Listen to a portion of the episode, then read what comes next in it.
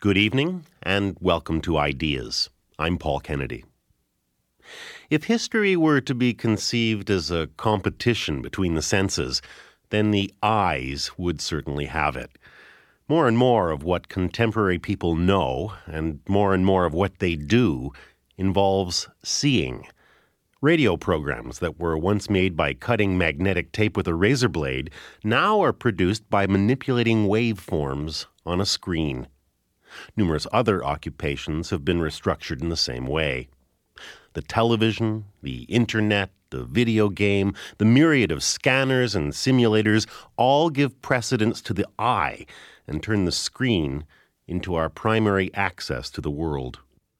How this happened is our theme tonight on Ideas, as Ivan Illich presents a brief history of seeing. The program is part three of David Cayley's series on the corruption of Christianity.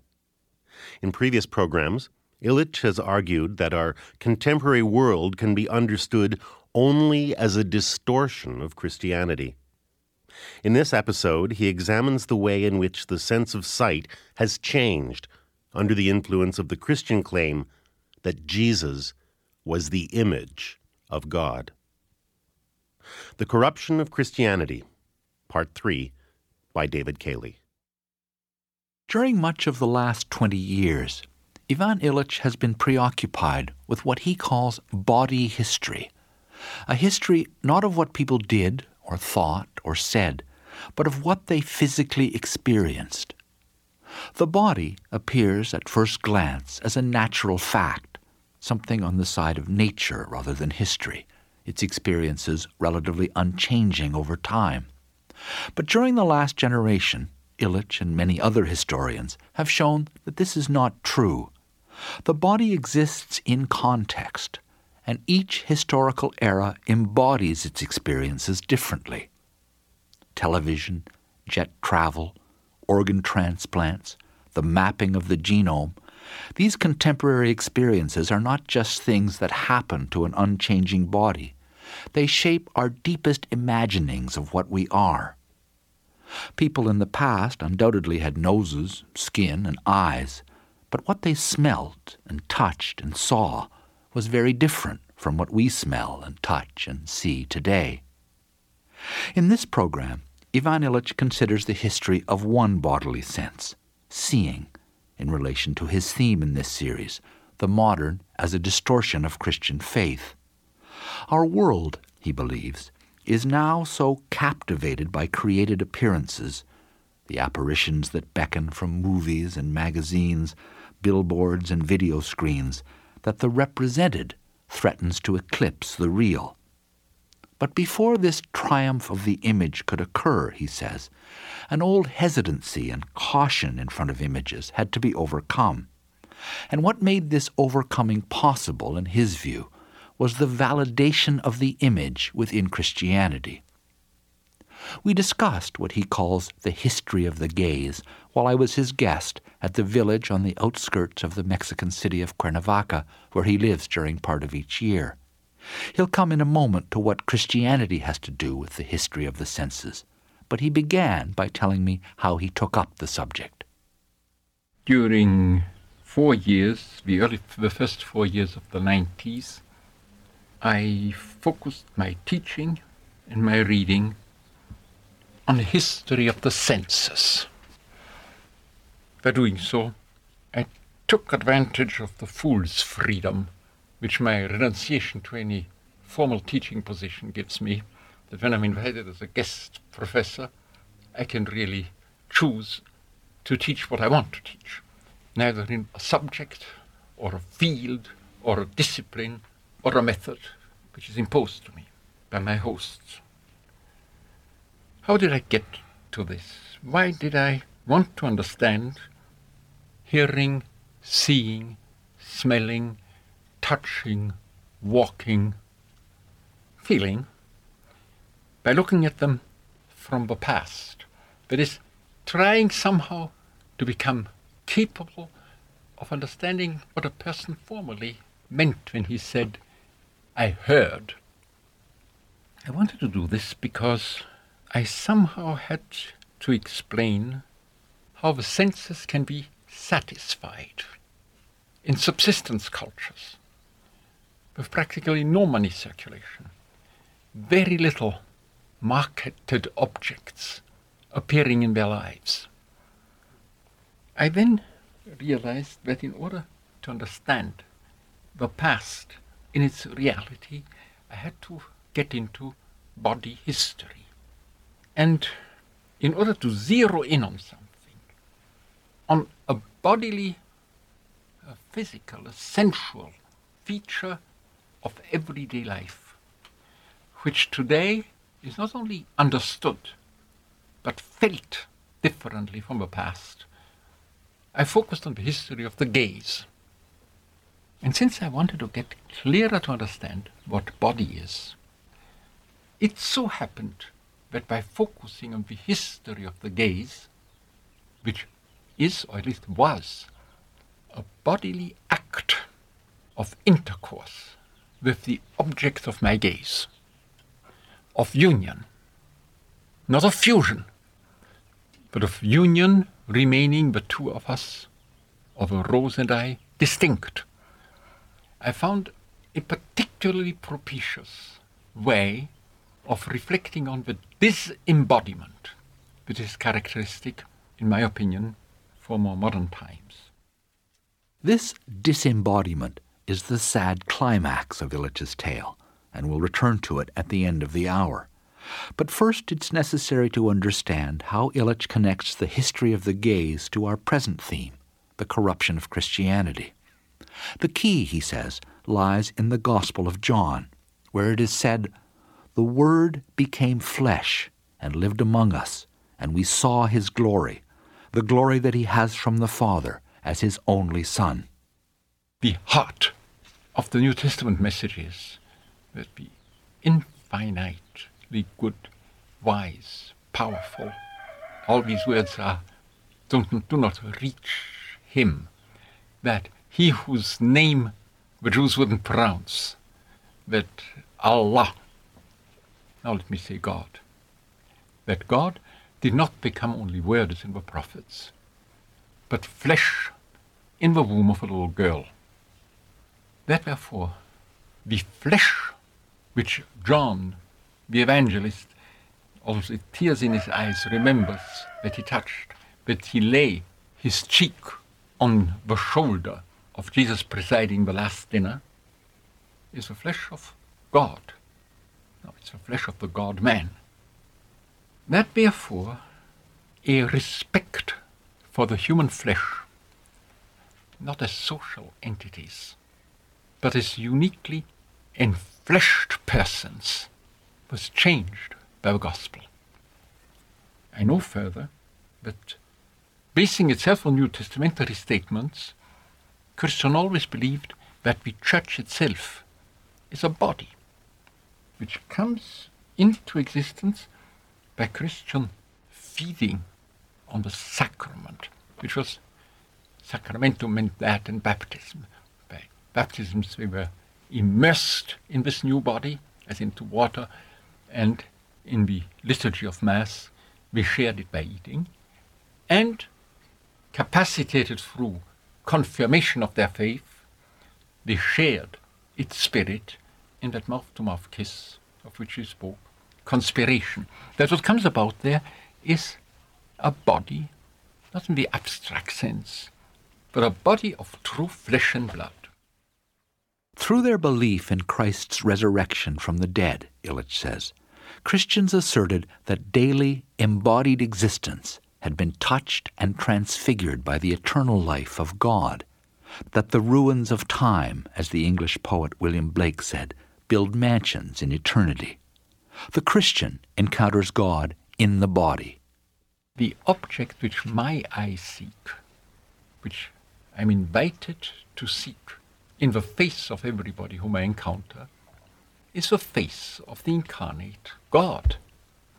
Therefore, the object of my bodily reaching out or communing has to do something with the resurrection of the body.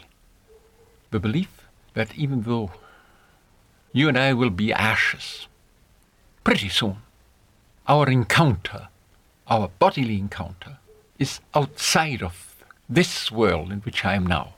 That the bodiliness of I, of me, and of you, and of us is a metaphysical quality, not an accident of the moment. My goodness. How can I speak about this mysterious new glory, thickness, phenomenological density of the body under the influence of Christianity, under the influence of the gospel, and the influence of the belief that he who knocks at the door asking hospitality will be treated by me as Christ, not as if he were, but as Christ. To the Christian, the stranger is Christ, Illich says, because the resurrection adds a new dimension to all bodies, not just the body of the risen Lord. But to understand how this Christian belief would eventually influence the experience of seeing, we need first to understand how the act of seeing was understood in the ancient world. This understanding was in many ways the opposite of our own. In the modern view, sights come into our eyes, conveyed there by rays of light. The ancients conceived vision as operating from the inside out, as outreaching by the projection of a visual ray out of the eye. In classical antiquity, the gaze was an activity by which my flesh got married with the flesh a more precisely the, the colors of the objects on which it grazed the gaze was clearly described as a psychic proboscis or hand. It was called a psychopodium, tapodia of hands and feet. What one did when one opened one's eyes, when one placed one's gaze upon somebody, when one sought the reflection of Ivan in David Cayley's pupilla. Pupilla means exactly the little image of me which I find there. But seeing was an erection out of the pupilla as loving as other erections are. But therefore, when I look at you, I caress you with my eyes. This understanding of looking as an active, outgoing movement rather than a passive reception made seeing a moral subject it's something I do and can therefore do in a good or bad way. Classical optics, or opsis as Illich says, using the Greek word, was not just about how vision occurs, but also about the proper use of the eyes. As long as the gaze was conceived of as a human action, seeing was conceived of as something as willed something as capable of being trained as speaking or as hearing. Opsis of the antiques of Euclid, beginning with Euclid, was an intellectual underpinning of the appropriate moral behavior. How to become doubtful when I see something. Is it a mirror image, a reflection, or do I really touch it? Do I get where I want to get, namely, to the eyes of Cayley, or am I being distracted from it by the watery substance of the air between us, which deflects not only my attention, but actually my visual ray from what I want to search for in order to love it? Optics were the basis for the appropriate moral use of the eyes as searching, touching bodily parts when you open any book of asceticism, any book which teaches you how to meditate, how to live in the presence of God, if you open these books, the custodia oculorum, the guarding of the eye, is always a major chapter. How the eye must be guarded from seeing wrong things, of seeing not interior vision but dreams, apparitions, follies created by my wishes. The constant awareness that I can train my eyes as I can train my hands to repeat the right look onto the right object which I have chosen as model, which I want to interiorize, just as the virtue of hospitality will be developed by practicing it until with frequent repetition transforms it into part of my stance, my inner habits, the belief in the existence of a set of inner senses led among ascetics to a very careful attempt to train young people in the guard of their eyes, and guarding from what comes in became much more important in the second millennium. In the first millennium, it was mostly guarding from rushing on something which is out there, touching it and bringing it home. How the guard of the eyes was eventually let down is the story Illich wants to tell tonight. It begins with the extraordinary New Testament assertion that Jesus is the image of the unseen God. The divine could be pictured in human form, and this gave the human image an unprecedented validity and power. Through this belief, something radically new was brought into both the Greek and Jewish worlds of the time. The Jews, following the commandments given to Moses, forbade images. You shall not make yourselves a graven image or any likeness of anything that is in heaven above or in the earth beneath, the children of Israel had been told. The Greeks, Illich says, permitted images, but through their philosophy had achieved a clear distinction between image and reality. In the couple of centuries before Socrates, an attempt is made to replace the accent, which until then was on the image, in the newly literate society, on the concept. It is love of which you want to speak in philosophy. It is water and not Neptune. It is war or struggle and not Mars. With this shift from a concrete image to the valuing and even affective relationship to ideas, concepts, words, God, the ultimate God, the invisible God, becomes something which is thinkable even though it's not imaginable. It makes possible in classical antiquity the representation of gods in their statue, which everybody knows is not the God, and at the very same time deserves the incense or other honors. Reflection on image, on the image itself and its essence, what it does, what distinguishes it from the real, is marvelously absent in classical philosophy. The new Jewish sect, which Christianity was at that time, enters therefore a world in which, though rejected, overcome, transcended by philosophers, the image is not a major problem. I insisted on Jewish sect because the Jews bring in an attitude towards the image which is of extraordinary radicality. Thou shalt not make yourself any image or likeness, because it could distract you from the adoration of the living God. The strict prohibition of image making in the Jewish tradition was one of the major reasons for which the early followers, disciples of Jesus, had a hard time because they claimed that they had seen the Son of God, not the ultimate prophet who would again, through his words, incarnate God, but God having become flesh and spoke about Jesus as the image of the Father. And Christians, during the first few centuries, began to represent in mosaics, in frescoes, not only scenes of the New Testament and faces or figures from the Bible, but images.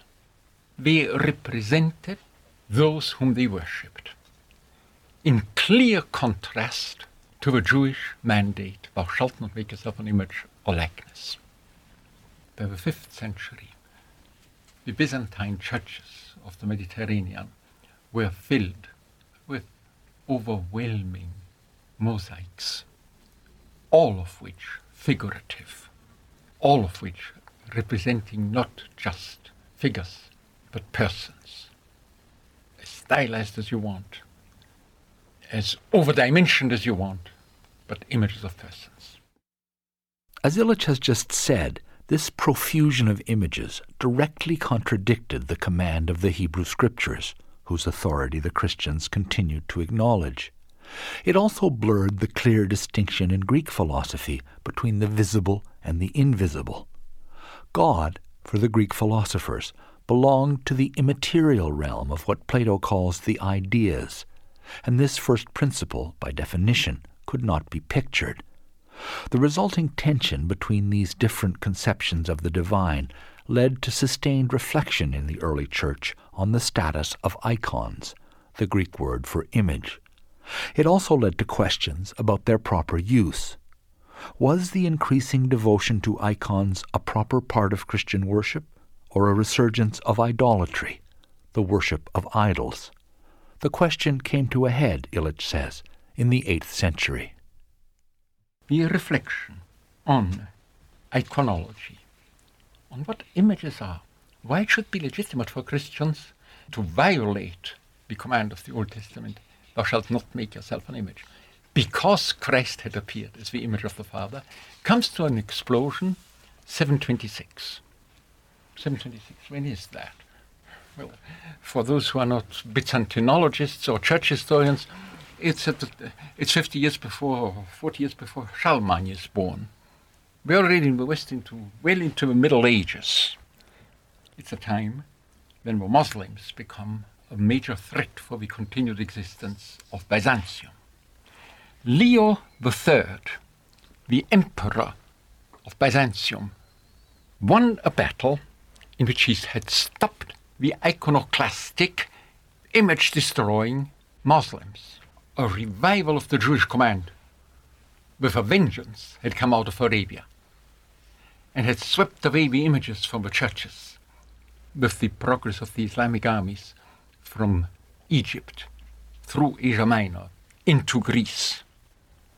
Right after the victory over these notoriously iconoclastic Muslims, the Emperor Tsar went to the bronze gate of his palace, the main gate of his palace, and removed the image of Christ that was enthroned above it, and in place replaced it with a simple, simple symbol, a cross.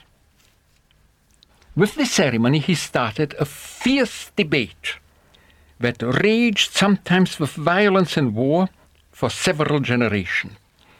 Its issue was can Christians bow and pray before an image?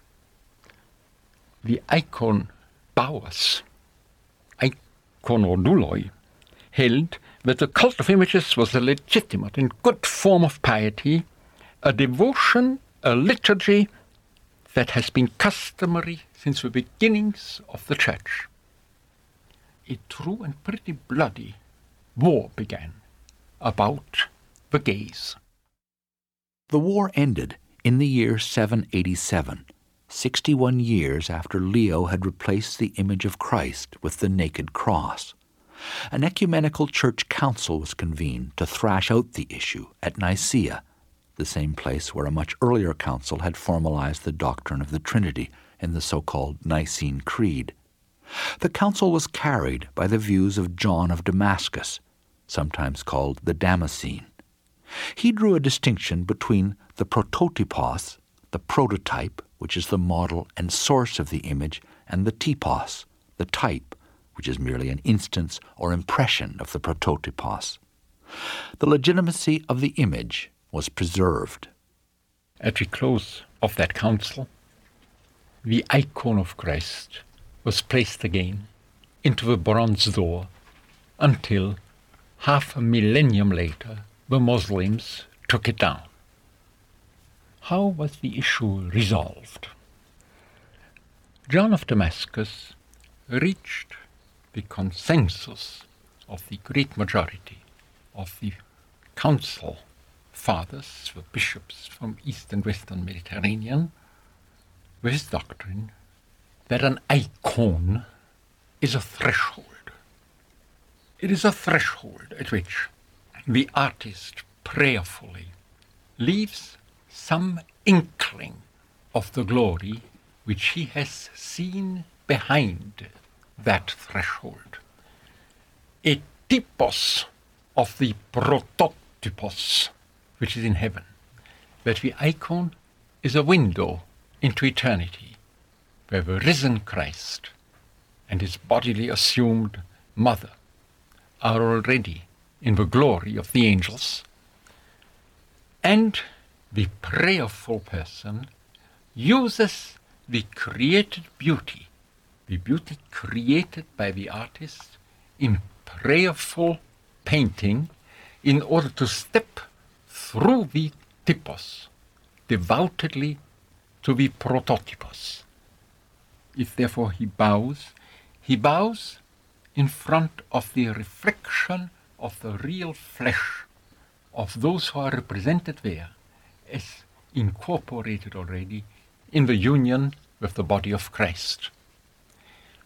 He explains that by doing so, by engaging in this form of pious bodily expression of respect, he not only touches with his eyes beyond the threshold represented in the icon, but he brings back the emphasis, the mingling of the gaze of the faithful with the flesh of the resurrected, and constructs church here on earth. This way of dealing with the icon, not as a picture, but as a threshold, has been kept alive by the characteristically different liturgy of the Eastern Church, Russian, Greek, Syriac, what have you.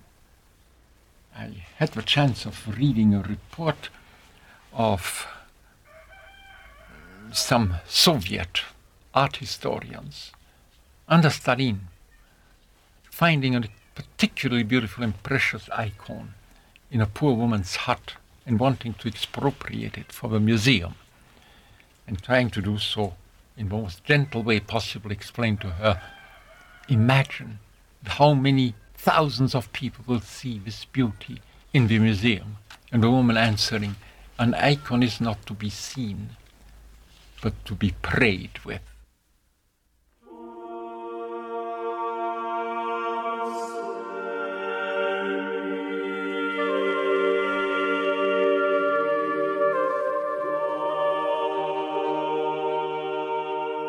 You're listening to Ideas on CBC Radio 1. I'm Paul Kennedy, and tonight's program by David Cayley is called The Corruption of Christianity.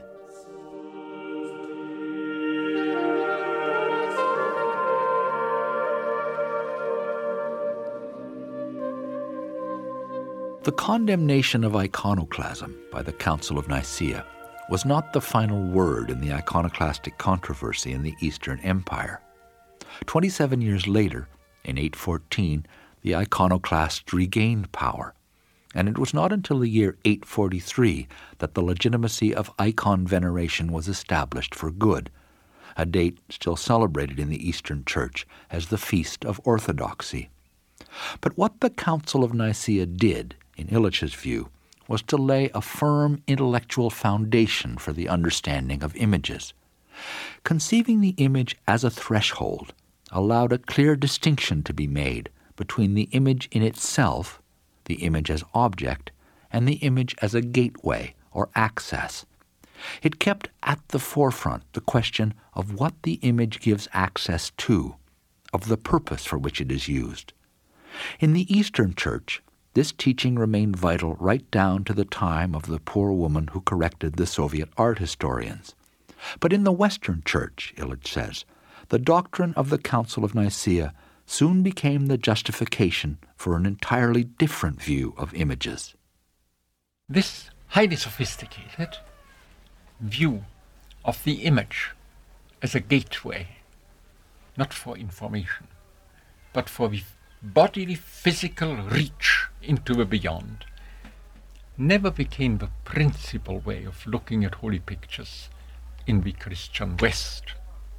In fact, precisely at that very same moment, another type of artistic activity really began in the West, the so called Evangelium Pauperum, the Gospel of the non readers.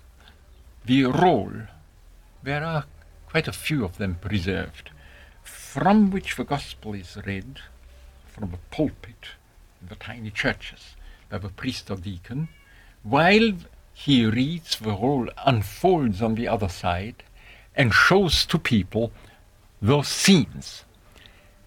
The Council of Nicaea, which established for the whole Christian Church the doctrine of the legitimacy of icons, by the Western Church was immediately used as a legitimacy of making teaching devices in order to make preaching easier, better, and longer lasting by illustrating the sermon.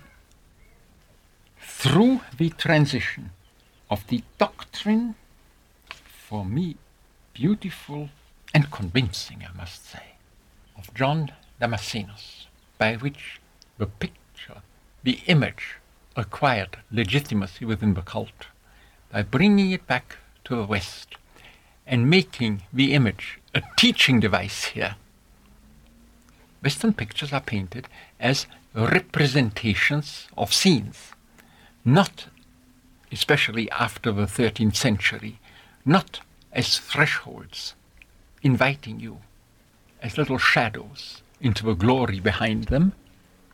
The basis was laid on which our world of objectivity is built.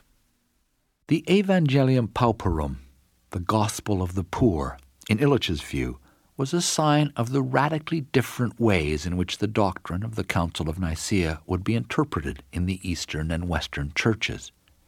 The gospel scenes that unrolled before the congregation, while the word was read from the other side of the scroll, were an early example of the type of representational painting that would soon become a staple in the West. The point of this new type of painting was to instruct, impress, and entertain the spectator, not to conduct his gaze into the beyond. The art of representation, as it advanced, drew attention more and more to the object itself, absorbing and holding the viewer's gaze in the luxury and glamour of the painting's sensuous presence. This is an instance of what Illich calls the corruption of Christianity. Without belief in Christ's resurrection, there could never have been a doctrine like that of John of Damascus, with its claim that the prayerful gaze can mingle with Christ's flesh in eternity. But at the same time, he says, this doctrine opened the way to a new intoxication with earthly images. The doctrine of the Council of Nicaea served to remove the influence of the Jewish and later Muslim prohibition look at images in order not to be turned away from the real thing, to look at portraits, 14th century, a way of not having to face the other person, creating the possibility of seeing the other person in the image, the real person, in remembrance of the portrait. It served for a march, a victorious march of the image over the centuries in increasingly secularized form. And it helped. For me, it became essential in the history of what we call objectivity. Objectivity, Illich believes, is the condition of a world that can be pictured, a world in which pictures tell us what things are really like. But for this world to come into being, Something more was necessary than just the legitimation of images. There also had to be a change in the scientific account of how seeing occurs. Illich spoke earlier about the classical science of optics, in which an outgoing visual ray grasped the world. The modern theory holds that the eye is a camera in which a lens focuses incoming light on the sensitive screen of the retina. And this scientific theory, Illich says, was a crucial and necessary underpinning for the idea that the things of the world can be represented. The passage from the outreach of the gaze to be eye conceived as camera obscura is a precondition for the possibility of conceiving of the image of the painting as a teaching device about reality. Because you can pretend to create a facsimile in modern optics, in the science of light, by which the artist, or he who commands the artist, transmits doxa and dogma, knowledge, to you through your eye. You cannot use a facsimile as a substitute for reality when the gaze is outreaching. The possibility of making the painting representational is deeply tied to a transition from seeing as a bodily activity, a virtuous activity, to seeing as at least partially passive incorporation. The passive eye, Illich claims, could be more easily instructed and informed. It digests vision, while the outreaching eye, the psychic hand of the first millennium, discovers things by touching and fingering them. The theory underlying this modern, digestive eye was firmly established by the beginning of the 17th century. Kepler had given modern scientific optics its first formulation, and modern optical devices like Galileo's telescope had already begun to hint at realities outside the range of the unaided eye. During this modern period, Illich distinguishes two distinct stages in the history of the gaze. The first stage in how things were pictured was marked by the technique of perspective, in which things were observed from a fixed standpoint as if through one eye. In this stage, a painter or draftsman still invited the viewer to see what he saw. In the second stage, which extends to our own time, natural perspective was abandoned, and things intended to be seen were placed in what Illich calls virtual or non local space. In the drawings of anatomists, for example, at the beginning of the 19th century, distance was eliminated, and the interior of the body was visualized in a sort of architecturally enhanced close up that no eye could ever actually see. In both these stages, the gaze is trained on a world that is increasingly mapped, measured, and diagrammed. We see, not as Aristotle supposed, because of the natural fit between the eye and its objects, but because our tools of observation and techniques of representation remove the veil of mere appearance and show us what is really there. One of the pioneers in this scientific re education of the eye, Illich says, was Leonardo da Vinci. Leonardo da Vinci, around 1502, 1503, says when he dissects the bodies of hanged men whom he purchased from the executioner to his pupils, you must draw everything you see in a human body. Because in the flesh, the eye can't see anything, only when you have drawn it and drawn it again and again will you slowly understand what you are speaking about. From that almost foreshadowing of the ideas of the 17th century, in the late 15th and early 16th, we move pretty quickly to the idea that the best way, still staying in the example of anatomy, of writing about the body is to have a draftsman draft it as he sees it according to the rules of monocular, fixed standpoint, perspectival representation. And then have your text discussing about the feature in the image marked with an A, a B, or a C. Modern science began basically with the interpretation of designs. In many areas of Europe, You couldn't get the degree at the university, much less become a state employee, if you didn't pass an exam in drawing. Because reports home, reports to your chief, reports to the king had to be illustrated to be credible. But this was always an illustration which still placed the designer into the picture, even if invisibly, through the rules of perspective. Then in the 19th century, we have a completely new way of imagining the image. The image should represent what really is out there, not what the anatomists or the geographers, draftsman sees. In scientific treatises, we demand for perspectival representation, perspectival objectivity is abandoned, and objects are represented as measured, as mapped, as seen in an architectural drawing in which the gaze is assumed always to be perpendicular to the object represented. The draftsman creates a virtual space into which he places things as we are and not as we are seen by him.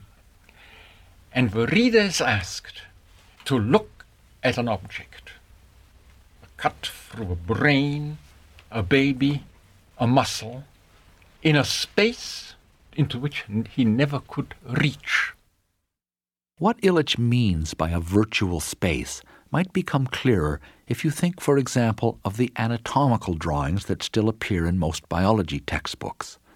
You begin with an image of the skeletal and muscular structure of the body, and then impose a series of transparencies which add the organs, the nervous system, the circulatory system, and so forth. The result is not something you could ever see, nor is it pictured as existing in a space you could ever inhabit. The bloody mess that Leonardo actually saw when he peered into the bellies of his cadavers has been clarified, sorted into systems, and transposed into the idealized context in which modern persons are taught to recognize their bodies. And this is only the beginning of what Illich means by virtual or non local space. Today, such spaces are everywhere. The Internet is a vast, simultaneous nowhere in which no one actually knows where anything is. Computer generated images shred the distinction between the imaginary and the real. Expectant parents bond with ultrasound scans of their unborn children. We now habitually see and experience things, Illich says, in spaces that are beyond any threshold we could ever pass.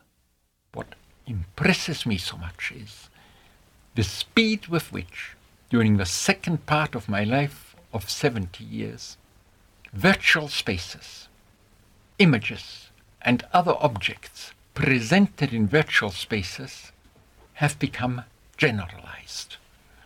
There are quite a few serious thinkers now who claim that among the most important, profound changes of the last 25 years is the ubiquity of virtual spaces in which, from which we are asked to derive our knowledge. Perhaps now you get an inkling why I insisted on the icon. The icon was conceived as a threshold into a super reality in which only faith could lead. The virtual space asks you to look into is nowhere in which no body could live. I want to show the contrast between the first and most sophisticated form of iconology of the Damascenus, which sees in what he calls icon a shadow from the beyond, which leads into eternity, and today's virtual space, which has characteristics in which one couldn't reach or smell or step or touch, in which most of the things which we take for granted are shown to us, and those which we know are better explained to us, with the idea that only if you have seen it on television, it's believable in reality. Illich wants to show the contrast, he says, between the virtual world and the threshold at which the believer's eyes were conducted into eternity. The virtual space, as he said elsewhere, is a utopia, a word coined by Thomas More in the 16th century from the Greek words for no place. It is a threshold with no beyond. There is no there there, as Gertrude Stein once said about the United States. This no place, Illich supposes, is the terminus of the triumphant march of the image that was made possible by the Council of Nicaea's validation of devotion to icons. This is as far as he has taken his argument, but based on what he has said, one could go further and also point to the uncanny resemblance between the glory that shone through the icon and the cascade of virtual beings that pour through the video screen. The icon leads into a super reality, and so in a sense does the screen, by showing us what the natural eye could never see. The icon promises a state of blessedness, and so also the screen, by showing us the perfected world pictured in so much advertising and entertainment. The icon finally helps to build the body of the church, while interconnected screens now fill many heads with visions of a new sort of superorganism, pulsing with electronic communications. Illich, as I've said, hasn't gone this far, and yet it seems consonant with his thesis about the corruption of Christianity to wonder whether the virtual world is not, in its timelessness and placelessness, a kind of counterfeit eternity, something that could never have been without the Christian original. For Illich, what is terrible about the enchantment which the image has worked on our world is the shadow it throws on people's face to face encounters. Christianity overcame the old Jewish prescription of images and the old Greek hesitancy before the colored shadows of the visible world in order to celebrate the new reality of God's appearance in the flesh. But this new freedom to see the divine also became a license for the avalanche of images that followed, and this has left modern people uniquely exposed to illusion and entrancement because the old reservations about the image have been overcome and discarded. In consequence, Illich says, the power of images now threatens to deprive us of the insight that comes only from seeing ourselves in the eyes of others. The Old Testamentary and Islamic still alive proscription of the image has, as far as I can understand it out of the texts, the major tasks of not taking your face as an image, not identifying it, as you said, with your painting or photograph or my internal imagination about you but to remain constantly vulnerable. By what looking at you in the flesh will reveal to me about myself, but is tear away illusions, fancies, consolations, which make it possible at this moment to live with myself.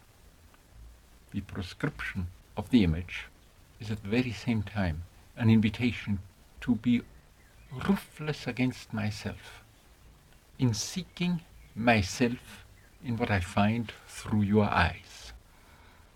Imagery, particularly imagery of the human face, and even more so, imagery which is mechanical, like photography, interferes with that ultimately undescribable gaze which reaches out on several levels simultaneously and for the believer always also into the beyond. Searching eternity, ultimate truth, which is a living body behind the threshold of the image. With the gaze conceived as that of the camcorder, with the ability to speak about the satellite view of the world as a view with the habituation to see in front of my eyes things which by their very nature are not in the order of the visible. Perhaps because as long as they are living, they are below the skin, as the movements of my heart. Perhaps because they are figments, like the visual representation of quantitative data, which developed magnificently during the last 150 years. Perhaps because it is a so called genome, which implies control and command. With this habituation, increasingly we lose the everyday habit of placing our gaze on that which falls under our eyes. This habit, Illich holds, can only be recovered by restoring what he earlier called the guard of the eyes. The idea is somewhat foreign to contemporary sensibilities, which run more to the cynical and the blase, answering all occasions with a precociously wised up, so what? But it is Illich's view that the eye requires training and protection now as never before. Virtuous seeing is still possible, he says in conclusion to tonight's program, but it depends on a recovery of the awareness that seeing what is not there can impair our ability to see what is. Antique optics is concerned with preparing a virtuous way of seeing and making you aware of the pitfalls into which your visual ray can fall. In the same way, I think that contemporary opsis, rational, disciplined, methodical study of the exercise, the human act of gazing, ought to make me aware of what I bring back into everyday meeting with people from establishing the habit of looking at these figments into whose company I'm constantly being invited by the producers of these non entities of extraordinary attractiveness. I said attractiveness, yes, but since I know where I stand, I say of extraordinary seductive power.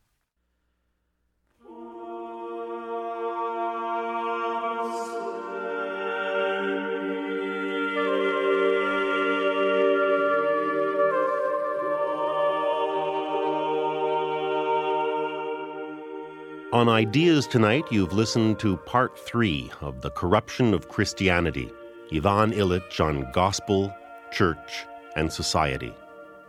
The series continues tomorrow night with a program about the loss of the sense of proportion in the contemporary world.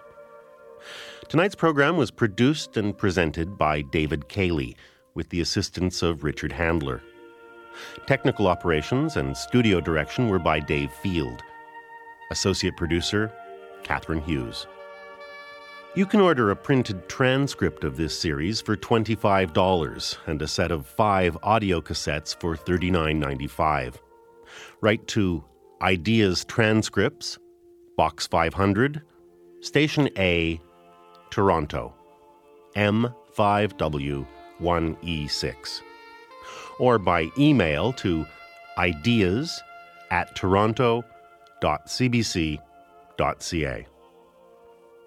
You can also call 416 205 7367 and order by credit card. The number, once again, is area code 416 205 7367.